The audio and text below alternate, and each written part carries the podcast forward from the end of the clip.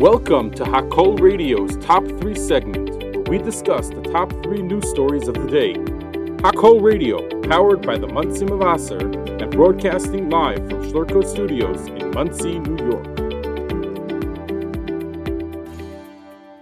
Number 1 Israeli government ministers discussed on Sunday, July 30th, what has always been controversial plans to build electricity storage sites aimed to be used by frum Jews whom do not use electricity from the regular grid on Shabbos, since it's being produced and delivered by Jews on Shabbos. According to the Friday, July 28th report, the estimated cost of the project is 100 million shekel, roughly $27 million. Israeli Energy Minister Yisrael Katz said that the move would not increase electricity costs or taxes for the general public. In light of the technological development of storage facilities with the required capacity, there is an opportunity to provide a suitable alternative solution that will satisfy the needs of the frum population and it is safer and cleaner, said the minister. The Energy Ministry has already received many requests from frum communities and cities, including the city of Bnei Brak, to receive such energy storage units. Despite there being no additional cost to the general public, the plans have still come under intense criticism by opposition lawmakers. On Friday, Israel Beitenu chairman Avigdor Lieberman said the plans are, quote, more lunacy on the way to the halachic state. For 75 years, he said, all the righteous managed without kosher electricity, adding that the move comes at the expense of the middle class. The construction, he says, of electricity storage facilities combined with the high electricity rates during the week, compared to the cheap rates on Shabbos, will cost the citizens of Israel billions. But, as stated by the governmental report before, this has been proven to be false. The electricity storage unit plans up, came up when Pr- Prime Minister Benjamin Netanyahu's right wing and religious government was established in December. Channel 12 News reported at the time that the Haredi UTJ, United Torah Judaism Party, was making far reaching demands on applying religious standards to the public sphere in return for joining the coalition, including shutting down the entire country's power stations on Shabbos.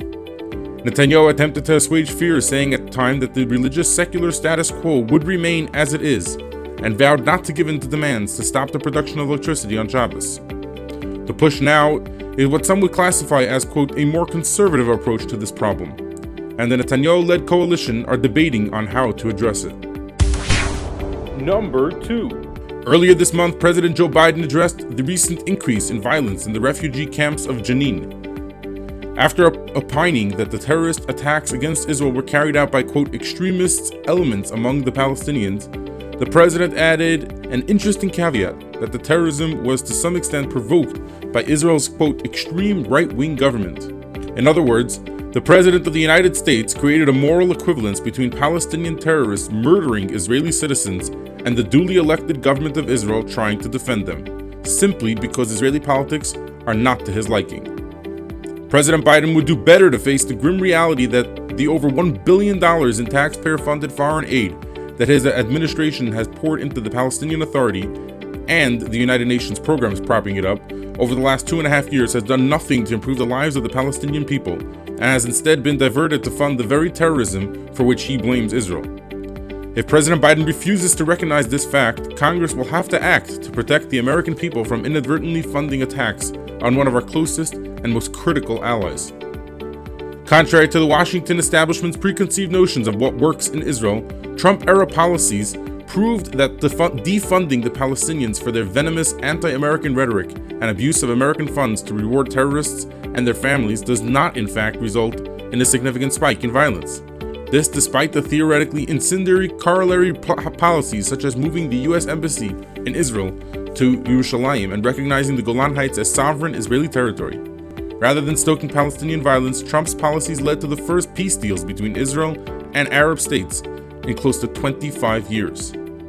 Nonetheless, a top foreign policy priority for the Biden administration was to reverse this progress and restore Palestinian funding, starting with $15 million in emergency COVID relief aid in March 2021. This down payment was swiftly followed with larger sums, such as $235 million in April 2021, to fund the United Nations Relief and Works Agency, the UNRWA, which President Biden proudly announced had ballooned into $316 million by July 2022. By the end of 2023, the administration will have provided more than $650 million to the Palestinians, with another $250 million requested for fiscal year 2024.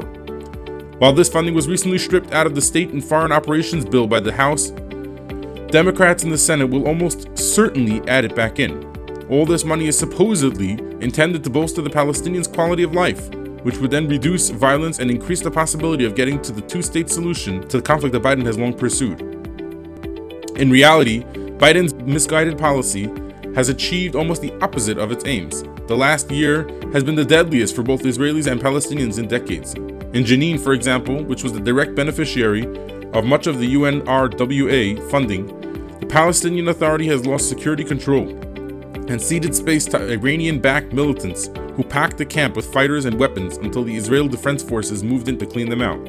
This intolerable threat, not the presence of Israel's long, t- longest serving prime minister, is what prompted the biggest Israeli military action in the West Bank in 20 years, and the corresponding loss of life, unfortunately.